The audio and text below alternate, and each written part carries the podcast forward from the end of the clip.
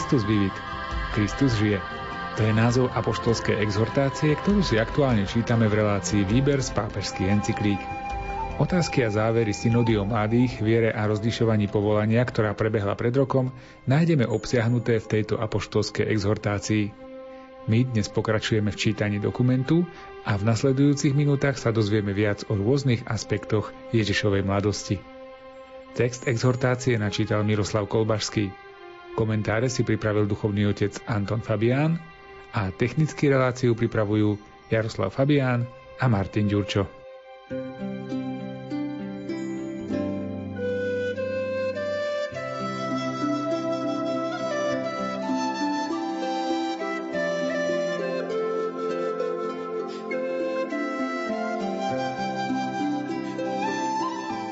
Medzi týmito dvomi udalosťami nachádzame jednu, ktorá nám predstavuje Ježiša ako dospievajúceho.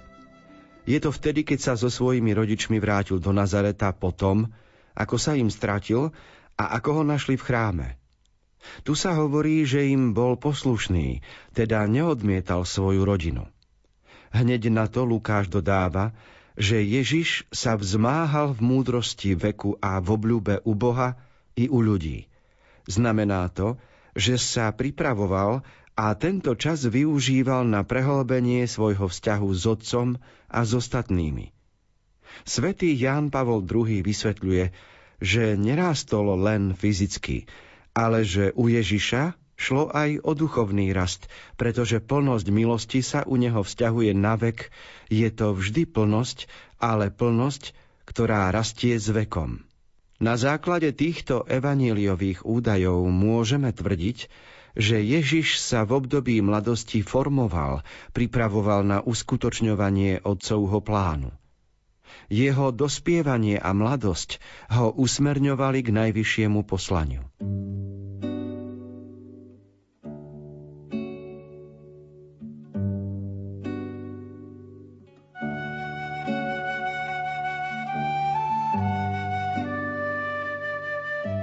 Každému kresťanovi je známa udalosť, ako Ježiš 12-ročný sa stratil v chráme.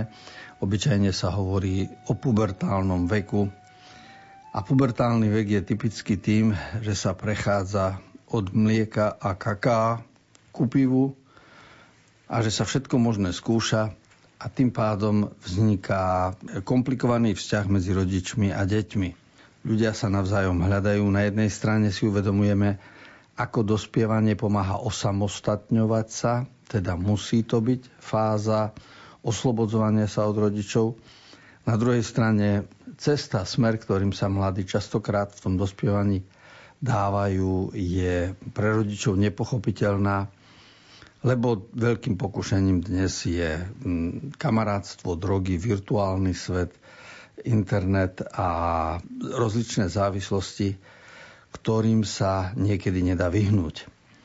Preto Ježišov príklad z obdobia dospievania je v mnohom zamyslenia hodný, inšpiratívny a dôležité je porozumieť, že pri človeku a pri mladom človeku vždy ide aj o formáciu, nielen o informáciu.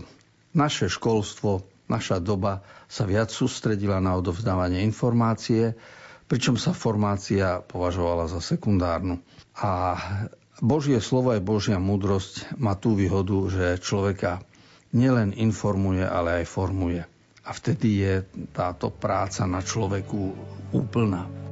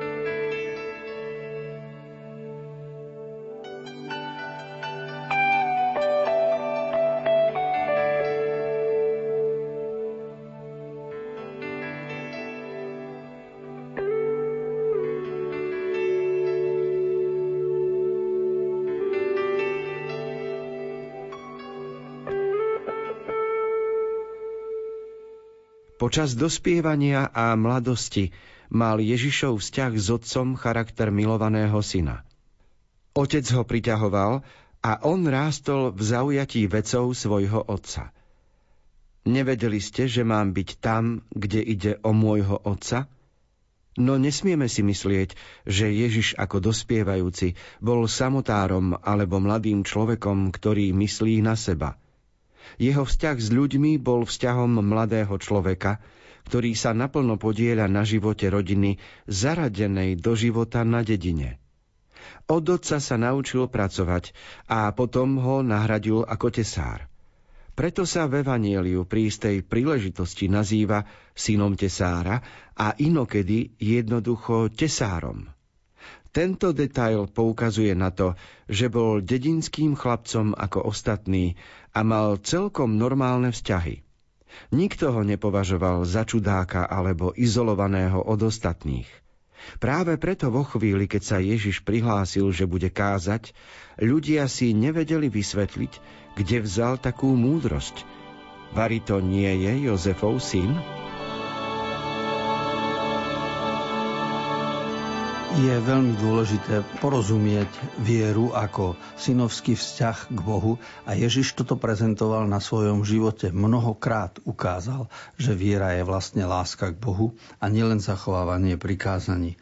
Pretože mnohokrát sa stane to, že máme vieru sluhov podaných, že Boh je pre nás pán, stvoriteľ, sudca, ale málo otec. Kdežto v Ježišovom konaní od začiatku vidieť vzťah k Bohu ako k Otcovi, to znamená, že je milovaný syn, necháva sa touto pravdou preniknúť a táto pravda pôsobí v človeku tak, že mu dáva určitú stabilitu. Človek si uvedomuje, že keď je milovaný, je mu aj odpustené a keď je milovaný, je pre neho určitá perspektíva. Nie je tu teda náhodou a život dostáva zmysel. Okrem toho, že mal vzťah smerom k nebeskému Otcovi, mal aj vzťah k svojim rodičom Márii, k Jozefovi mal aj vzťah k svojim priateľom a k dedine, čiže bol aj synom dediny, tak ako bol synom rodiny. A všetko toto odovzdáva Ježiš ako svoju skúsenosť, ako príklad, že teda v určitých konkrétnych podmienkach, kde sme, sme vyzvaní, aby sme prežívali Božiu vôľu a hlavne ten radostný vzťah z toho, že Otec nás má rád.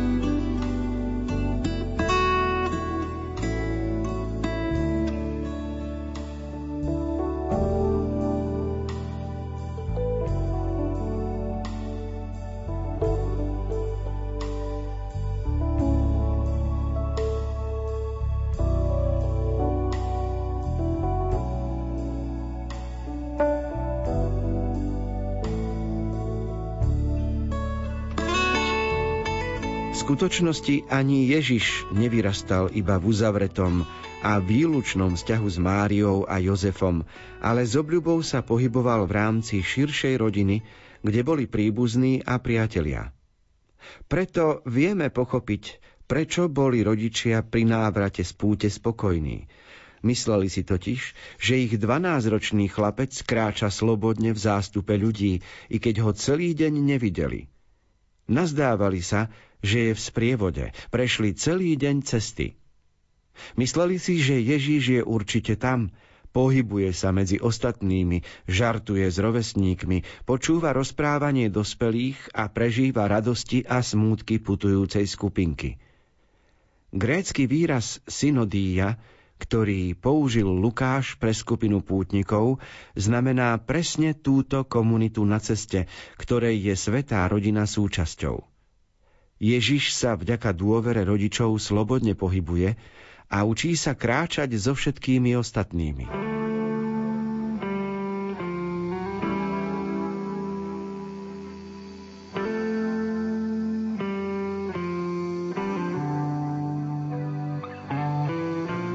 Aj v našej dobe, keď stretávame ľudí vo svete, napríklad v arabskom a v africkom, zistujeme, že rodina tam má iný význam ako v európskom kontexte, to znamená oveľa dôležitejší, je hlboko zakorenené vo všetkých členoch rodiny, aj keď prídu do Európy za prácou alebo na štúdia vždy vzťah k vlastnej rodine, z ktorej vyšli a o ktorú sa svojím spôsobom aj starajú, je pre nich posvetný. To znamená, že aj Ježiš vyrastol v takomto kontexte. Samozrejme, že ono to malo dôvody hospodárske, pretože v takom širšom kolektíve bolo možné ľahšie zabezpečenie sa, ochrana, obrana, rozvoj rodiny, čiže predovšetkým prirodzené dôvody boli za tým. Ale to, ako sa vyvinul svet a ako sa v Európe zriedila skutočnosť rodiny, je významné a nutí nás to premýšľať, kam sa náš svet posúva. V článku 29 exhortácie, ktorú napísal pápež František Christus Vivit, sa spomína grecké slovo synodia, čo znamená kráčať spolu alebo byť ako komunita na ceste.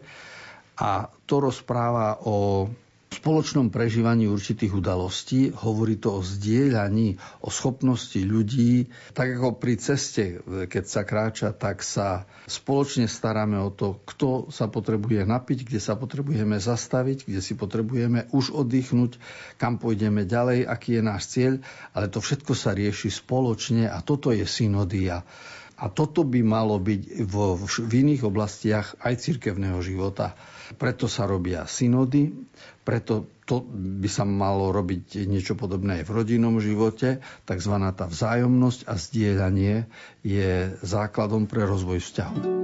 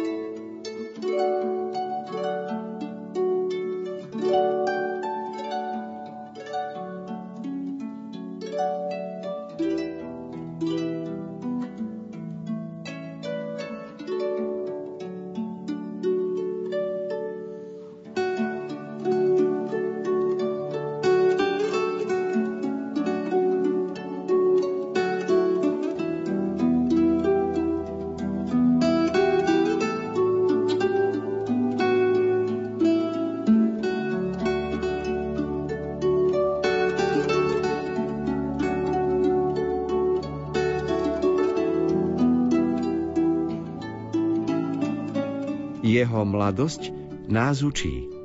Tieto aspekty Ježišovho života môžu byť inšpiráciou pre každého mladého človeka, ktorý sa rozvíja a pripravuje naplnenie svojho poslania. To zo sebou prináša dozrievanie vo vzťahu k nebeskému Otcovi, vo vedomí, že je jedným z členov rodiny a komunity a v otvorenosti nechať sa naplniť duchom a dať sa viesť k plneniu poslania, ktorému Boh zveruje, k plneniu svojho povolania. Nič z tohto všetkého by sa nemalo v pastorácii mladých ignorovať, aby sme nevytvárali projekty, ktoré odizolujú mladých od rodiny a sveta, alebo z nich urobia vybranú menšinu, chránenú od každej nákazy. Potrebujeme skôr projekty, ktoré ich budú posilňovať, sprevádzať a usmerňovať v stretnutí s druhými, vo veľkodušnej službe, v poslaní.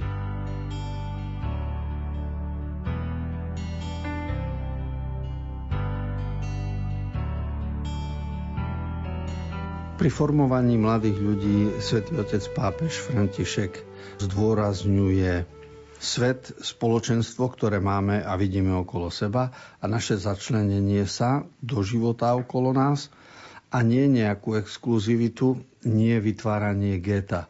Lebo schopnosť zúžiť naše spoločenstvo a venovať sa sami sebe je veľmi nebezpečná, ale to vlastne pokazí základné povolanie človeka. Keď hovoríme o povolaní mladých ľudí, o ich otvorenosti, o ich eh, hľadaní, tak eh, Svetý Otec spomína, že projekty, ktoré v tomto smere vznikajú, by mali byť skôr o tom, ako tí mladí ľudia sa stávajú soľou zeme, chuťou pre tento svet, než aby vznikali zábavné alebo osobné projekty, ktoré sa týkajú len ich samých. To znamená aggiornamento, čiže otvoriť sa svetu, v ktorom sa nachádzame.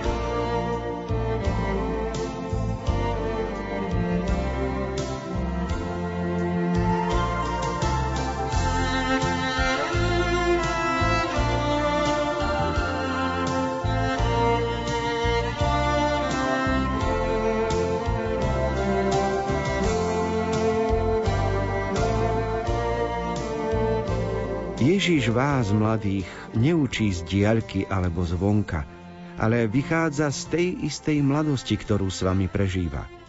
Je veľmi dôležité kontemplovať mladého Ježiša, ako nám ho ukazujú evanieliá, pretože on bol skutočne jeden z vás a u neho možno rozpoznať mnoho aspektov, typických pre mladé srdcia.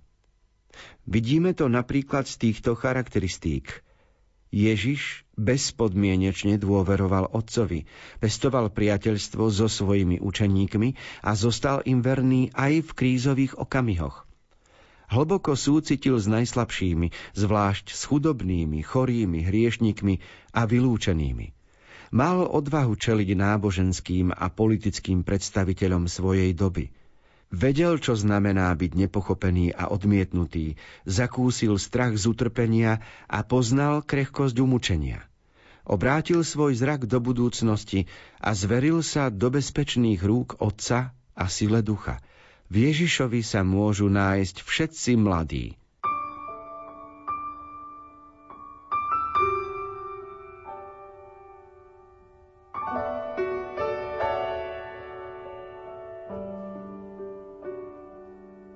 Niekedy postoje starších by sa dali charakterizovať slovami No čo mi už ty chceš povedať, smrkaty a, a, a podceňovať, ponižovať iných, lebo nemajú dosť rokov alebo dostatočnú skúsenosť oproti iným, ktorí sú vo veku zrelšom.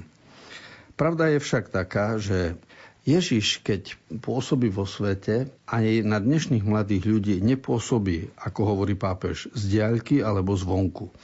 To znamená, že formácia mladých sa nedieje tak, že teraz sa naučíme nejaké cudzie desatoro a ideme ho aplikovať do nášho života.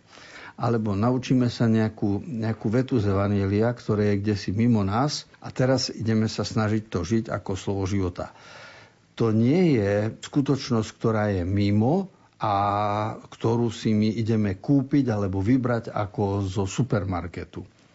Ak Ježiš pôsobí v srdciach mladých ľudí, tak pôsobí v tej mladosti, ktorú oni prežívajú. To znamená, že Boh vymyslel svet tak, aby jeho účinkovanie a nápady, inšpirácie pochádzali zo samého rastu. Ako keby v tých bunkách mladých ľudí je zakodované aj to, že dobro, láska, pravda, zmysel pre česť, spravodlivosť, to všetko je tam spoluprítomné a toto je Boží plán s človekom, ktorý sa rozvíja. Preto Jedna vec je študovať to, čo je okolo nás a druhá vec je rozpoznávať, čo je hlboko v nás ako dobro a láska prítomné.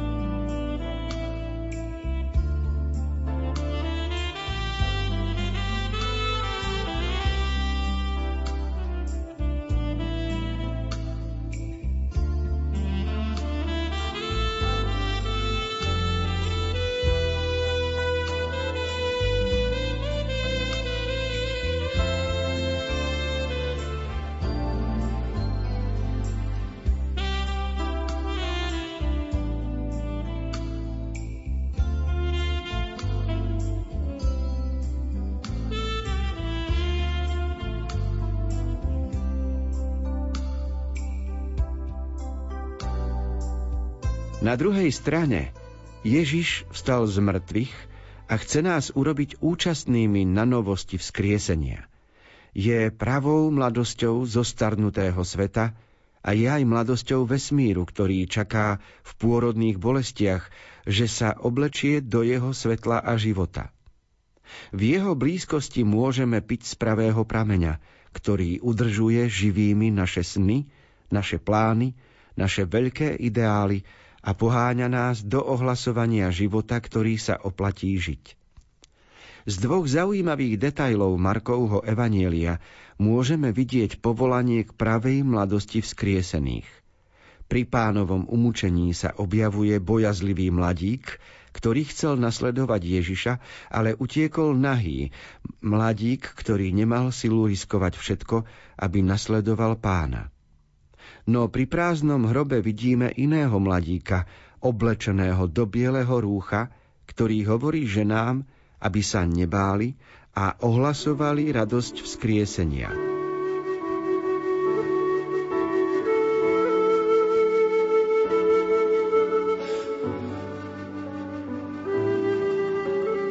Keď mladý človek rozmýšľa nad témou vzkriesenia alebo eschatológie budúcnosti, tak je to skôr špekulatívnym spôsobom. Ja sám si spomínam na svoje roky, v ktorých som na tieto témy filozofoval, rozprával s inými, ale že by sa ma to bolo nejak bytostne dotýkalo, o tom pochybujem.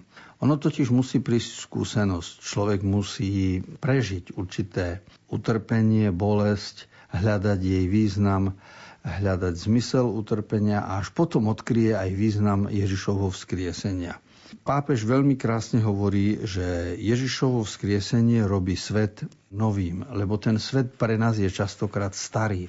A starý vo svojich princípoch, ktorými sa svet riadí, kapitalistických, sebeckých princípoch ľudskej moci, nenávisti, vojenskosti a tak ďalej to sú princípy sveta, ktoré pozorujeme a ktoré každý deň zo správ počúvame.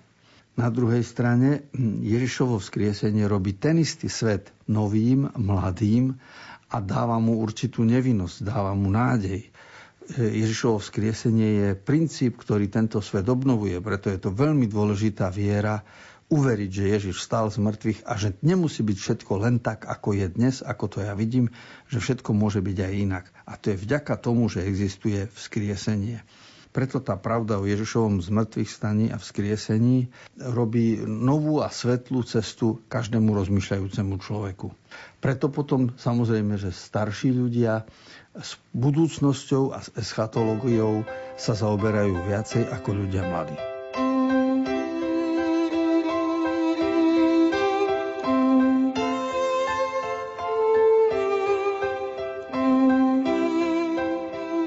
Milí priatelia, dnes sme si v relácii Výber z pápežských encyklík čítali posynodálnu apoštolskú exhortáciu Christus vivit, Kristus žije od svätého otca Františka.